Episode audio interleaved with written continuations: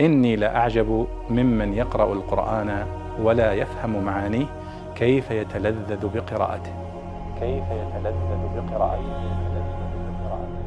سائل يسأل عن قوله تعالى ونعمة كانوا فيها فاكهين، يتفكهون، ما معنى فاكهين يتفكهون؟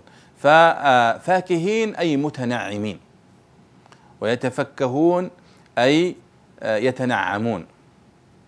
وأصل الفكاهة هي ما يتحرز منه، ثم قيل يتفكه أي يفر من الحزن ومن الغم إلى السعادة والسرور والنعيم.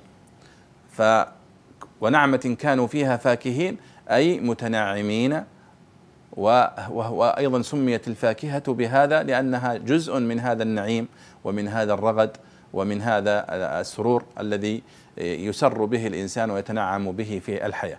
فقوله ونعمة كانوا فيها فاكهين أي كانوا متنعمين مسرورين بهذه الفاكهة وبهذا النعيم الذي هم فيه، ويتفكهون أي يتنعمون ويسرون ويسعدون بما هي بهذه الوسائل التي جعلها الله للتفكه وللسرور والنعيم كالفاكهة ونحوها، والله أعلم.